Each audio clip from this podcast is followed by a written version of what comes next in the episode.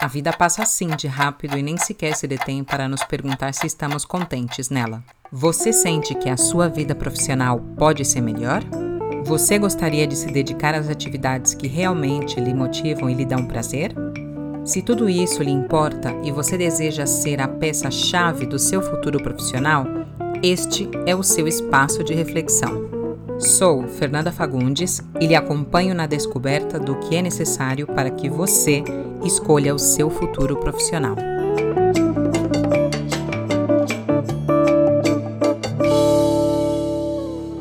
Olá, tudo bem? Como, é, como você está? Eu espero que você esteja muito bem. Hoje eu gostaria de fazer uma reflexão aqui sobre a questão da vocação. Isso mesmo, essa vocação desmistificando já de entrada que a vocação ela não é uma profissão, ela não é uma atividade profissional, e sim um estado de ser e sentir, uma forma de atuar, uma forma de dar valor àquilo que você tanto que tanto marca você, né? Uma pessoa diferente no seu trabalho, na sua vida, né? E que cada intervenção que você tenha realmente faça uma diferença, realmente tenha o seu selo, né? A sua digital. Então vamos lá. A reflexão de hoje é uma questão que eu tive numa live falando sobre vocação, vocação profissional. É, se você ainda não escutou essa série de lives que eu fiz, faz pouco tempo, do dia 21 de junho de 2021 até o dia 30 de junho de 2021, são 10 lives que eu chamei de o seu upgrade profissional, isso, que te ajuda a dar aquela melhorada, aquela turbinada, né? No seu, no seu currículo, na sua vida profissional, na sua atitude no trabalho, enfim. Vai lá, corre lá no meu canal do YouTube, do Facebook, que estão lá gravados no canal do Sete Sentido Academy, tá bom? Então vamos lá. A questão da vocação quando ela não está alinhada com a sua vida, né? Ou você não descobriu, ou você até tá naquele fazendo atividades profissionais que você gosta, fazendo, estando num trabalho que você gosta, porém você tem aquela sensação de que tem alguma coisa que está faltando, né? Eu tive essa sensação não faz muito tempo, né? Lá em 2013, 2014 eu já vinha com uma perda de sentido profissional bastante forte e aquilo me fez pensar muito, né, em quem eu sou e o que eu quero de verdade deixar, né, é nas minhas intervenções, no que eu de verdade contribuo, né, no meu trabalho.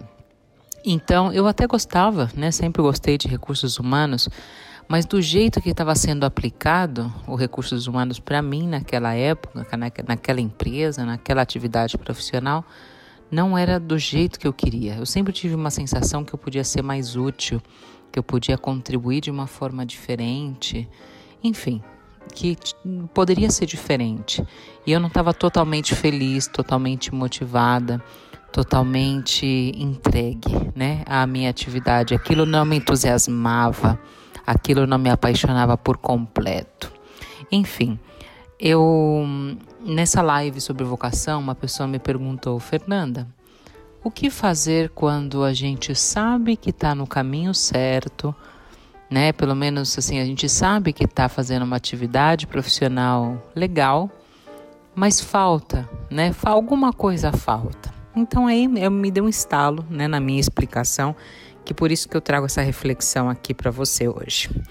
É, existem duas coisas, no meu ver, que, que elas, elas jogam bastante, né? elas brincam bastante na nossa, na nossa percepção sobre motivação, sobre a percepção sobre a felicidade no trabalho. E isso é o propósito profissional e a vocação profissional, né?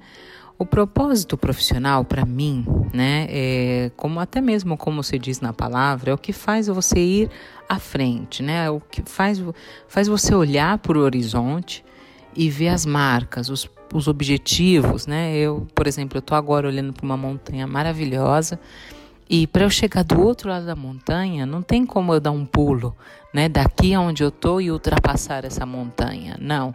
Eu tenho que fazer, colocar pequenas marcas para mim, para eu poder caminhar, né, e poder traçar esse trajeto e ultrapassar, né, o, é, chegar no meu objetivo, passar dessa montanha. Ok.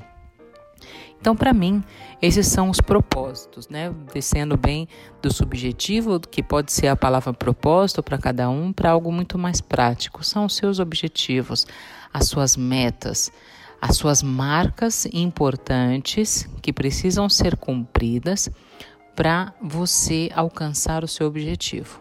Ponto. E a vocação? O que, que seria a vocação então? Para mim, a vocação é o sentido, né? Por exemplo, eu olhando nesse mesmo exemplo para a montanha aqui diante dos meus olhos, é, eu sei que é esse sentido, é essa reta aqui, né? Se eu fizer nessa reta, ou pelo menos com esse é, com essa faixa né, de possibilidades que eu tenho dentro da minha visão, esse é o meu sentido. Eu não quero nem ir para trás, nem para o lado, eu quero ir para frente. Então é esse sentido que eu determino para mim e, e, o que vai acontecer no meio do caminho, enquanto eu estiver andando, isso a gente não sabe, né? Isso é uma coisa que vem é, e aí você se adapta. Então, o que, que é adaptado no fundo, né? No fundo aí dessa questão e como moral da história. Para mim, as coisas adaptáveis são os seus propósitos, porque o sentido ele é mais amplo, né, para frente. Mas pode ser um diagonal, pode ser uns 30 graus, um 90 graus, enfim. Você tem mais uma, uma ampla variedade de flexibilidade e resiliência dentro do, da sua vocação. O propósito é muito mais fechado né, muito mais específico e concreto, até mesmo para você ir alcançando essas marcas, né? Então, quando você se permite andar, né, com essa direção clara, com esse sentido claro, porém com propósitos mais flexíveis, eu acho que a gente chega muito mais forte nos nossos destinos, sendo que vocação e propósito não são destinos, ok? são é, condições para você caminhar. Uma é a condição do sentido e outra é a condição da marca, ok? Então, é, quando você está nessa sensação, né, que falta alguma coisa, o que significa isso para mim?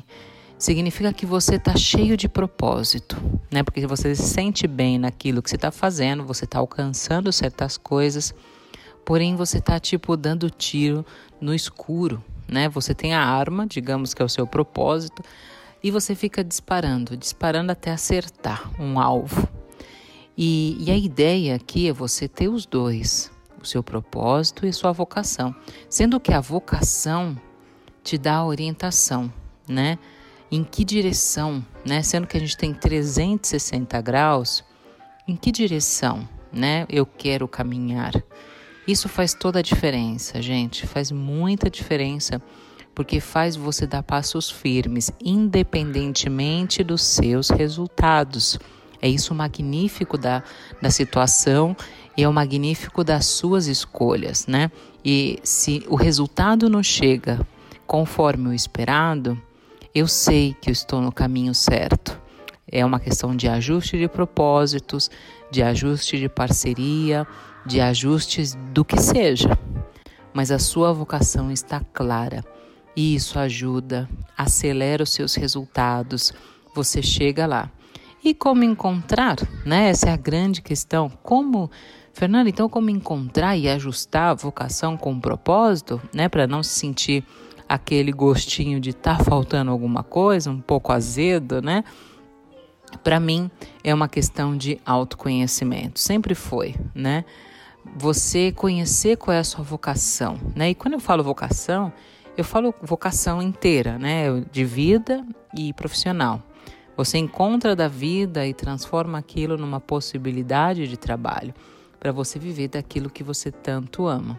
Então, descobrir a vocação, ela, como eu utilizo muito, né, o esquema do Ikigai, né, que é a base no método sétimo sentido, ela tem quatro pilares principais, né? O primeiro pilar, como diz mesmo na figura do Ikigai, é o que você gosta, né? O que faz sentido para você, o que faz brilhar os seus olhos, o que você perderia horas e horas e horas. e nem se daria conta do tempo passando, né?